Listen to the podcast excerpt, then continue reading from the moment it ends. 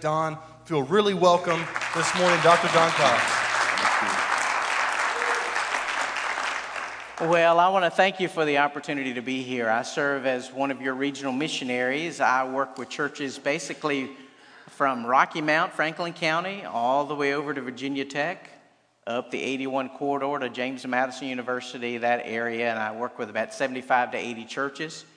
My wife and I have been married over 20 years, and we have two sons. One is a sophomore at Liberty University, so that's where my prayers and my money go. And so you can just be mindful of that as you pray for us. I have another son who's 16. He's a sophomore at Glenver High School, and I want to tell you what a joy and a privilege it is to be with you all. And I want to tell you, I have a great friendship with Jeff. Just the other day, I guess about a month ago, he said, "Now, Brother Don, I realize that you believe in the Bible and our commitment to it." I said, "Absolutely I do." And he said, "And I know that you want to speak freely, always, in public life and all around." I said, "Absolutely." He said, "I believe that you believe in free speech." And I said, "Absolutely I do." He said, "Great, come give one." That's what he said. Just kidding, just kidding. Reminds me of a story about a fellow who ran a barbershop, and a rabbi went in one day, and he got his hair cut. It was a very good haircut, and when he finished, he reached into his wallet, wanted to pay the barber for his haircut. And the man said, No, sir. It is my policy that all those in the clergy get a free haircut." And so the next day when the barber showed up at his barbershop, there laying on the steps on the outside, on the doorstep, was some Jewish bread. It was terrific. A couple of days later, a Catholic priest came in, got his hair cut. Same thing happened. Wanted to pay the fella, and the barber said, Oh no. It is my policy that the clergy always get a free haircut." So the next day when the barber showed up, there on his steps was a beautiful bottle of wine. A few days later, a Baptist preacher went in there. Baptist preacher got his hair cut. Turned out great. Reached into his pocket to pay the barber, and the barber said, "Oh no, it is my policy. All those in the clergy get a free haircut." Barber showed up to his barbershop the very next day. You know what was sitting on his steps? 15 Baptist preachers looking for their free haircut. You know what those Baptist preachers realized? You need to pass the word, especially when it's a good word. When it's a good word. That's really what the gospel is. It's a good word, and we ought to pass it. In fact, that's what we're going to talk about this morning. Matthew chapter 9. Will you turn there? Matthew chapter 9.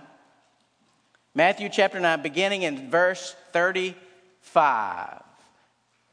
Just 2 weeks ago, I went with my oldest son. His name is Tim. He's a sophomore at Liberty University. And we made a trip down to Georgia, where we sang the song that we just sang a few moments ago, "Good, Good Father." That song has only been released about 2 or 3 weeks. It was sung at the Passion Conference. I gathered with my son along with 40,000 college students that were there to worship and praise Jesus and to get involved in taking that good news to the world. Now, how on earth do 40,000 college students show up just to sing and praise Jesus and to get involved? Because they passed the word. That's why. They passed the word. I wonder how much of the passing of the word that we have done. I'm here to challenge you to do that, to get involved. You know what is also interesting about the Passion Conference movement? Well over 20 years it's been meeting. Starting in 2009, they started to take up an offering among college students to be involved in missions endeavors and missions involvement. Now, I'm not sure about you, but when I went to college, I was po. Not poor. I couldn't afford the other O or R. I was just po. Since 2009, you know how much that college students have given to missions?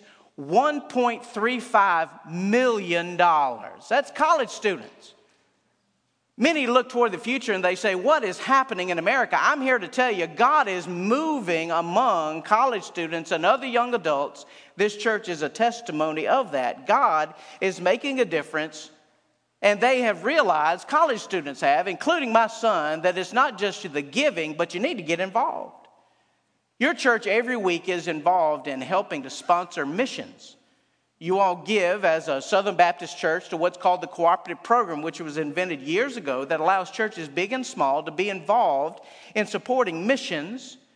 and taking the gospel to the world. Do you realize that your missions giving, just in Virginia, supports 12 staff like me that serve churches, the almost 700 churches that are part of our network, our family?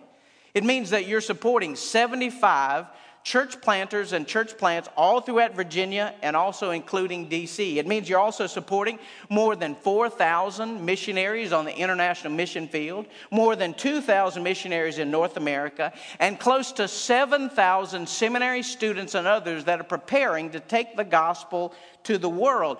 That's what you're involved in. In fact, it can be truly said that the sun never sets on Southern Baptist missions around the world, and you're involved in that. So I'm here, first of all, to tell you thank you. Since 1990, in some form, I've been involved in Southern Baptist missions and have been supported by churches like yours. And I'm here, first of all, to tell you thank you, but also to tell you that God doesn't just want you to give financially. He wants a stewardship of your life. He wants you to get involved. And when you get involved, you will find that God's power will rest on your life in the most incredible way, and it will change you forever.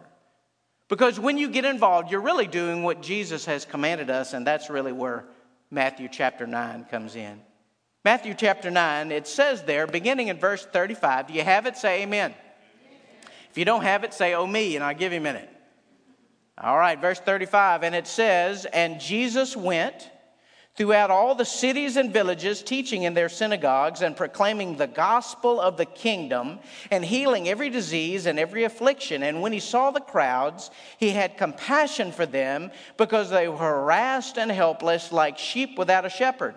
Then he said to his disciples, the harvest is plentiful, but the laborers are few. Therefore, pray earnestly to the Lord of the harvest to send out laborers into his harvest. You know, our God is a missionary God. Do you realize that Philippians 2 says Jesus came for us? He came from his throne in heaven, a comfortable place where he was being worshiped, and came to this earth. God is a missionary God. And Jesus didn't just show that in principle. He showed that in reality. He went, the scripture says right here, throughout all kinds of cities and villages, towns and counties and communities, cities and countryside, large towns, small towns, east, west, north, and south. The Lord Jesus set us an example as we minister through our community. And in our state, in our nation, in our world, Jesus calls us to have a vision, to have his vision for the world. And he calls upon us to join him. You see, Jesus is at work. Many of you think about the world and you think that there's only negative going on. I want to tell you that Jesus' mission is going marching on, and Jesus wants us to join him. He wants us to join him in the harvest. That's really what he says here. He wants us to join him, but how do you do it? How do you, in your life, join Jesus in the harvest? Well, I'm glad you asked. Verse 36 tells us we need to see what Jesus sees. To join Jesus in the harvest, we have to see what Jesus sees. It says when he saw the crowds. To join Jesus in the harvest, it involves seeing people the way Jesus saw people. Verse 36 tells us that Jesus saw the multitudes, but he didn't see nameless faces. He didn't just see a blob or a crowd. He looked at them and he truly saw them. I wonder if we're that way with the people around us. I wonder if we truly pay attention. Jesus saw. To see means to observe with your eyes, but it means more than that. It means paying attention in your mind and being touched in your heart. He looked at the people and he saw more than a crowd. He saw souls. He saw a multitude of souls. To join Jesus in the harvest, you have to begin to see people for who they are and with care. Sometimes we don't do that. It's kind of like when I was driving down the road from Salem down here to Rocky Mount. I've made this trip many, many times. In fact, just at this particular time in my life, I'm serving as the interim pastor at Boones Mill Baptist, not far from here. And I've driven this road many, many times. And driving down the road, sometimes you'll see those tractor trailers. You know, the ones that zoom by you, you know, don't pay any attention to you. Sometimes on the side of those trucks, it'll say something like this. If you can't see me, I can't see you. They're talking about their blind spot. We all have them when we're driving. But you know what? We also have them in life. Sometimes we don't see people around us who are needy and who are lost without Jesus because we have a blind spot. We don't even think about it. But we must be very careful that the needy and lost are everywhere around us. It was true in Jesus' day. It's even more true today. And we can't reach them if we don't see them. Several years ago, I got some very bad news.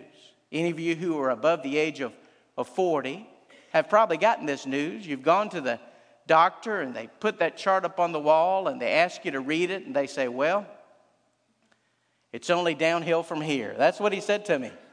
I said, listen, Doc, I haven't paid you yet. I mean, really. He said, your vision as you get older is just going to get worse, not going to get any better. For some of us, we've already struggled with that kind of issue. I wear contact lenses. These little pieces of plastic in my eye allow me to read what's in front of me and allow me to see you. But you know, it's interesting. All of us, over time, we can develop condition where we might be able to see very well up close, but struggle to see at a distance. Isn't that true? It's called nearsightedness. Some see better at a distance than they do up close. Now, what's true physically is also true spiritually, because some people say, well, missions and evangelism and reaching the world, that's for those people way over there. They're spiritually farsighted, but they don't really think about their next-door neighbor or their coworker or their classmate. We can't be spiritually farsighted. We also can't be spiritually nearsighted. Those that say, well, you know, if we love Jesus, we need to love those near home best and let someone else worry about those afar off. We can be neither. Jesus encourages neither spiritual farsightedness nor nearsightedness. It says he saw the crowds, but how did he see them? It says that he saw them with compassion. You see, to join Jesus in the harvest, we have to see what Jesus sees, but we also have to care like Jesus cares. That's what he says. When he saw the crowds, he had compassion for them, because they were like sheep without a shepherd. Compassion is the sympathetic consciousness of another person's distress, together with a desire to alleviate it.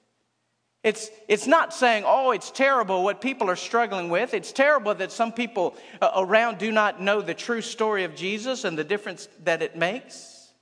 It's not just thinking that, it's also wanting to do something about it. That's what Jesus encourages us to do, to have compassion, to not just look and say, oh, it stinks what they must be going through. It says that we need to do something about it. That's why Jesus has put us on this earth. You see, we in America sometimes, we're not aware of the need, or we turn a deaf ear to it.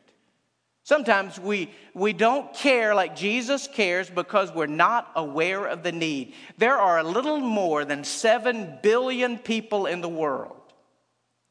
1.27 billion of them, people that study these things tell us, 1.27 billion at this moment have no access to what you have access to, and that's the gospel of Jesus Christ. 1.27 billion. That means there are over 1 billion people that will be born, will live their lives, perhaps have a family, give birth to other little humans, die and be taken from this earth, and never hear a clear presentation of Jesus. For me, I think that's horrible and unfair, and we ought to do something about it. 1.27 billion. You know what that means? That means if you were to begin counting on the day that I was born 48 years ago, when we're counting one number per second, you would not have reached 1.27 billion by the time you've got here this morning. We ought to do something about that. It means that if I were to take you and were to take you in a perfectly good airplane and throw you out of it with a parachute on your back, throw you out of that airplane, and you were to land in certain places in this world, you could land with your parachute, pack up your chute, begin to walk, and you could walk for days, weeks, months, and not find one church, one Christian gospel preaching church, or one Christian. There are some places in the world where that's true. Now, sometimes we don't care about that because we don't know. Well, now you do. Sometimes we don't care because we turn a deaf ear to it. It's kind of like one of those tear-jerking commercials that comes on television. We want to change the channel. Please don't change the channel. Understand that Jesus wants you to make a difference in the world. You see, when people die without a relationship with Jesus, they don't float around in outer space. They don't become angels. They don't walk around in their happy place. They go to a terrible place. The Bible calls it hell. There was once a new missionary that arrived in Calcutta, India, and he was picked up at the airport, and as they were driving down the road, he was picked up by a veteran missionary, and the brand new missionary, as he looked on the streets and the needs of the people, he began to weep. The older missionary said, well, after you've been here a while, you'll get used to it and you'll stop crying. The new missionary said, that's exactly what I'm afraid of, and that's really why I'm crying, because I hope that never happens to me. Sometimes we don't care because we don't know. Sometimes we don't care because we turn a deaf ear to it, but you know, we care. Why? Because Jesus cares. We care because it is not a decision we make. It's a response to his compassion. We love others because Jesus loved us first. Jesus saw the crowds. We need to see what Jesus sees. He had compassion on the crowds. We need to care like Jesus cared because people are harassed and helpless, like sheep without a shepherd. But another way that Jesus calls upon us to join him in the harvest is we need to pray like Jesus asked us to. Notice what he says. Then he said to his disciples, the harvest is plentiful, but the laborers are few. Therefore pray earnestly to the Lord of the harvest to send out laborers into his harvest. You know, this is the only place that we find in the Bible that Jesus offers a prayer request. It's the only place where Jesus says, will you please pray? And he doesn't ask for us to pray just for lost and those that are needy. He asks us to pray for laborers. Why? First of all, he says, because the harvest is plentiful. There's a tremendous opportunity that we have in the world today because of technology, because of the ability to travel, because of the heart for the world that the Christian church in the world is beginning to gather. Because of passports, because of technology, and many other ways, it is possible, it is conceivable that we could reach to the most remote parts of the world, and a harvest is taking place even right now. I told you about those college students that gathered in Atlanta, Georgia, 40,000 of them. It was sold out for 3 months before college students ever arrived. A harvest is taking place. I'm not sure if you realize or not, because of our Southern Baptist network around the world, there were 24,000 new churches that were planted just last year. Over 300,000 new believers baptized around the world because of your support. A harvest is taking place. Sometimes we don't realize it. We see the news and we think just terrible things are happening, but there's great news. Here in Virginia, in our network, our family of churches, the 16 largest churches that are a part of our family, half of them were planted in the last 15 years. They're brand new. That's what God is doing. Just one of the churches that I work with in the valley, just a few months ago, baptized 76 people in 6 weeks. Jesus says, the harvest is plentiful. Many times we don't think that. We think, oh, there's just bad news going on. I'm here to tell you that Jesus is bringing a harvest of souls all around the world. We talked earlier about the persecuted church. I told you about 1.27 billion in the world don't have access to Jesus. We ought to also continue to pray, as your pastor led you, for the more than 2 billion that do have access to Jesus but are in countries where they're persecuted for their faith. Close to half of the world either has no access to the gospel or they're persecuted because of the gospel. We need to have a heart for the world like Jesus has a heart for the world. The harvest is plentiful. There is an incredible harvest going on right now. But Jesus says we need to pray. Why? Because the laborers are few. The laborers are few. That's the sad part of the story. Southern Baptists are some of the most active missionary Christians in the world. But I'm here to tell you that with more than 4,000 missionaries internationally, I think that's wonderful. But you know, that's not 10% of our population of our churches. Brother Lee, it's not 5%. It's not 1%. It's 0.25% of our numbers that are willing to go. The laborers are few. And I'm here to tell you other bad news. Because of the lack of support of missionaries, just a few months ago, many of you might have read that 600 of our missionaries, Southern Baptist missionaries, one of the most evangelistic denominations in all the world, 600 of our missionaries are going to have to come home because we no longer have the funds to support them. Jesus says right here, the harvest is plentiful, but the laborers are few. Oh, how true that is. Southern Baptists do many wonderful things, and so do you. But please understand that Carl F.H. Henry was right when he said the gospel is only good news if it gets there in time. It's only good news if it gets there in time. Today we see evidence that God is stirring hearts. A new generation, a younger generation has interest in going to the ends of the earth, giving their lives to reach the most corners of the world. But the sad fact that is so distressing to me is that there are now far more people who are willing to go than there are resources to send them.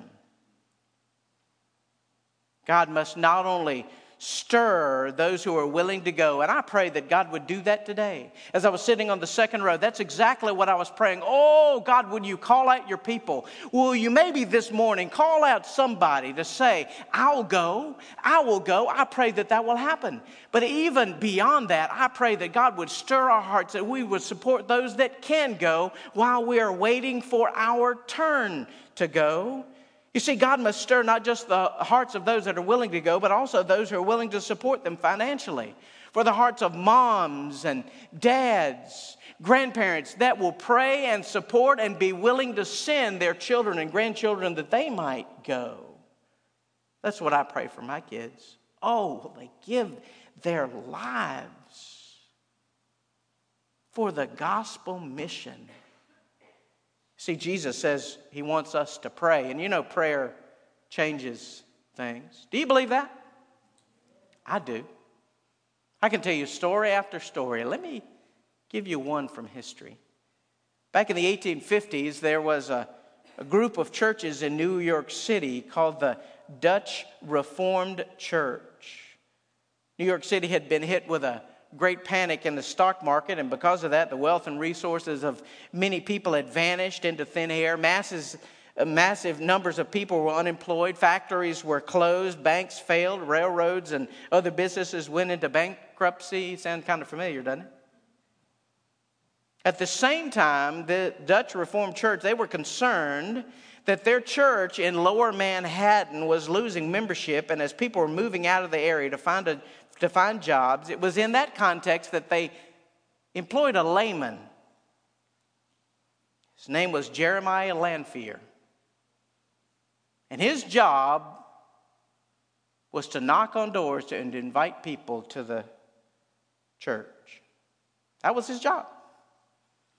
So he said to himself, the very first thing that I need the power of God. And so what I'm going to do is I'm going to invite people to a prayer meeting. And that's exactly what he desired to do. He sent out flyers, inviting people to this Wednesday prayer meeting, desiring that they would meet once a week or so and that they would pray, that God would pour out his gospel upon people that they might be saved. This flyer gave out more details, invited people all to come. And so on September the 23rd, 1857, he opened the doors of the church and he waited for 5 minutes.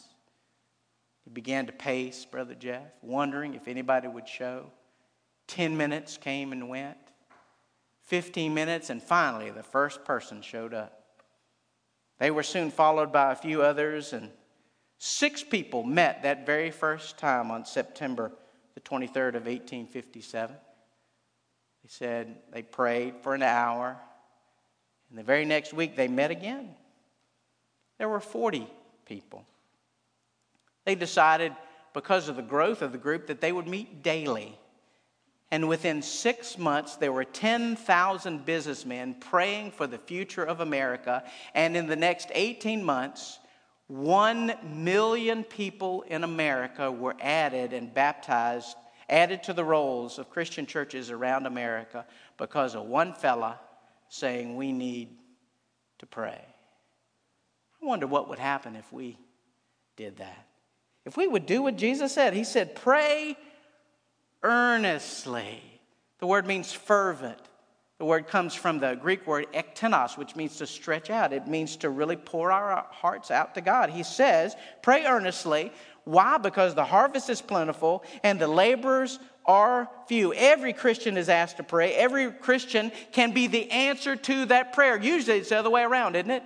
Usually we pray to Jesus and he is the answer to our prayer. Here is Jesus asking us to pray, and we can also be the answer to that prayer. That's what he is calling upon us. You see, joining Jesus in the harvest means we need to see what Jesus sees. We need to care like Jesus cares. We need to pray like Jesus asked us to, but you know, anybody who's ever had a garden or farmed any land knows that when a harvest comes, there's something else that needs to be done. To join Jesus in the harvest, you need to go like Jesus commanded. He said, therefore, pray earnestly to the Lord of the harvest to send out laborers into his harvest. You know what he's implying?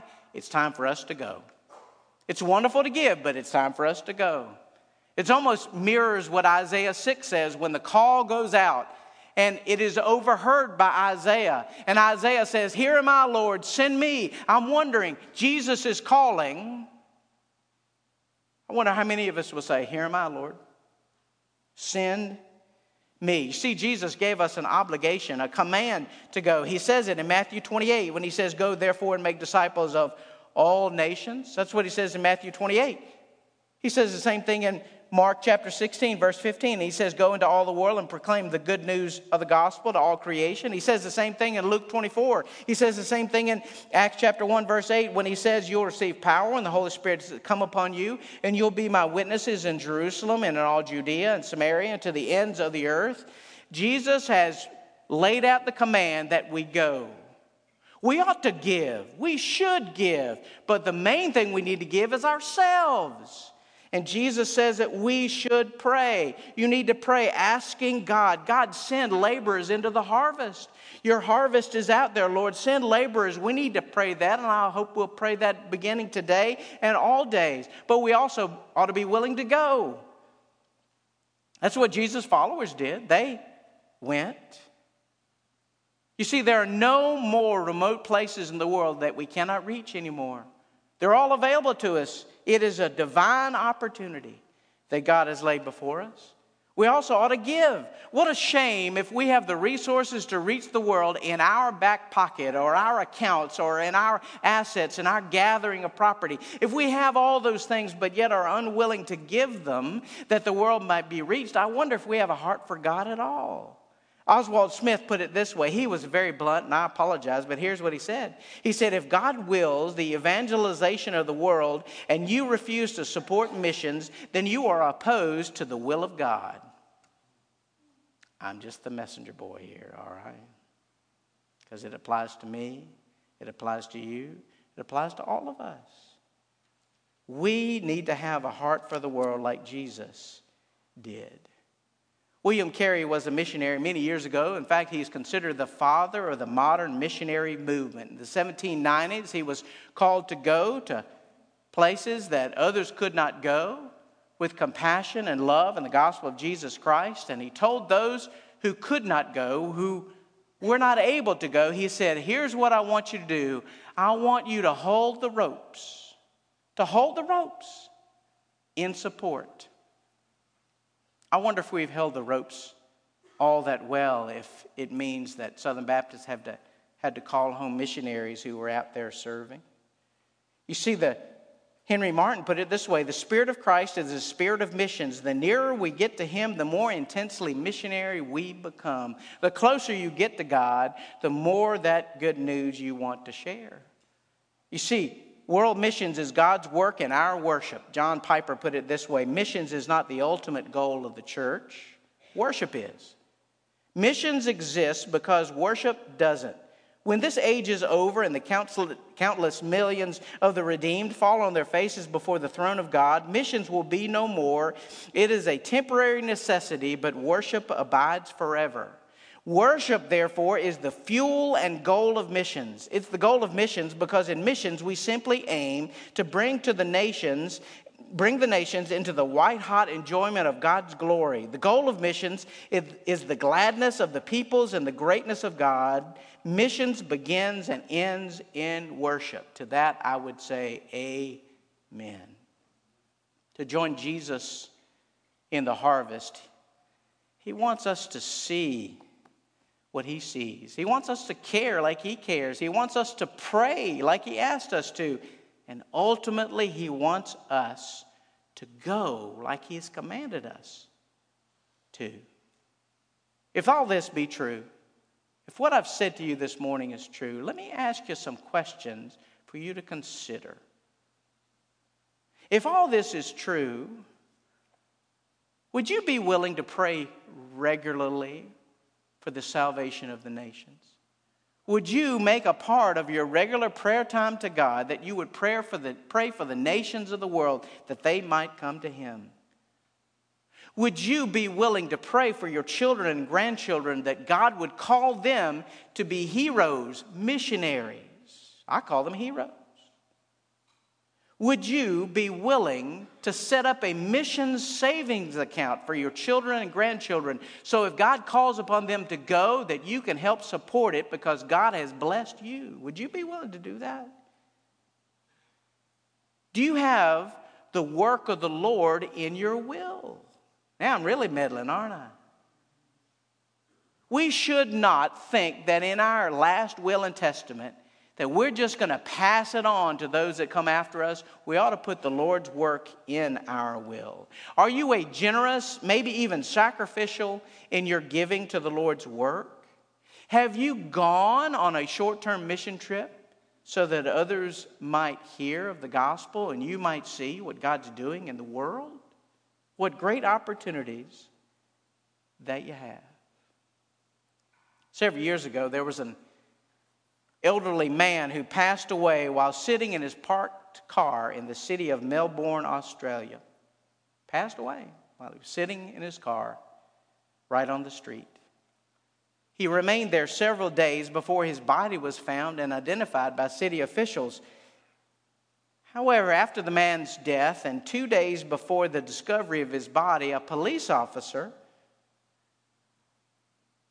put on the windshield of that car a parking ticket. True story. Later on, the mayor of the city said, "It is so sad for the family, and we extend our sincere sympathies to them. It was simply a case of the police officer not noticing." I wonder, with all the needy and hurting and lost around us, could it be said of us that we just don't notice? I pray that we will join Jesus in the harvest. Let me hasten to say that what motivates us to do missions, to do exactly what I'm talking about here, to take the gospel to others, to reach out to those who are needy with a view towards sharing the good news of Jesus with them, what motivates us is not guilt. It's not someone telling stories to us that make a tear come to our eye and a lump that comes to our throat. What should motivate us is the fact that God loved us enough in our sinful state, in our sinful condition, and I, of all of you, as the chief of sinners, can say by personal testimony that without Jesus, I'd be lost and without hope and without help.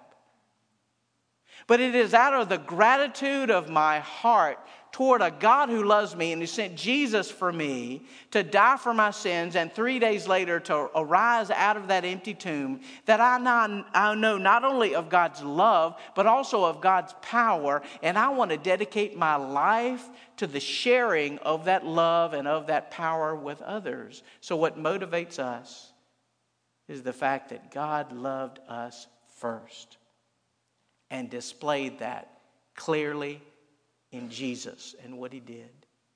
So you might be sitting here this morning and you might be thinking, well, why should I go?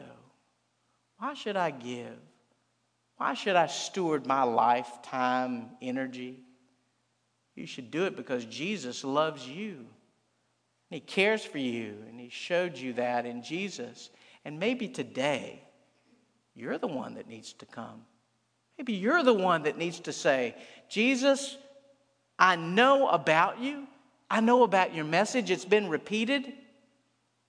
But maybe today is the day when that becomes personal, because ultimately this passage is about making the truth of Jesus personal, that we might reach out to others. But we must come to Jesus first before we can ever go. We must give ourselves to Jesus first before we can ever give ourselves to anyone else. I'm wondering if there's someone today that needs to do that. Maybe someone today that you've embraced Jesus and you have faith in him and you've been saved and your life has been changed. You know it, but yet you have not gotten involved. And maybe today is the day when you say that not only does Jesus have your wallet, he has your life. And maybe today can be the day when you give it all to him. Your life will never be the same, I promise, in a good way. Will you pray with me?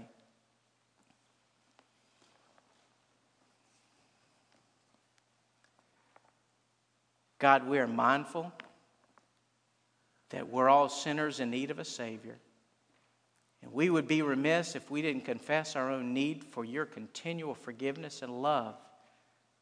But Lord, we realize that around us are many who are needy, many who are lost, some that you can allow us to be a part of reaching them. And giving that others might go to other places that we can't go, but Lord, you'd made possible for others. Maybe today will be that special day when you call upon us to get personally involved. May you give us a heart for the world like Jesus asked. It's in Jesus' name that we pray. Amen.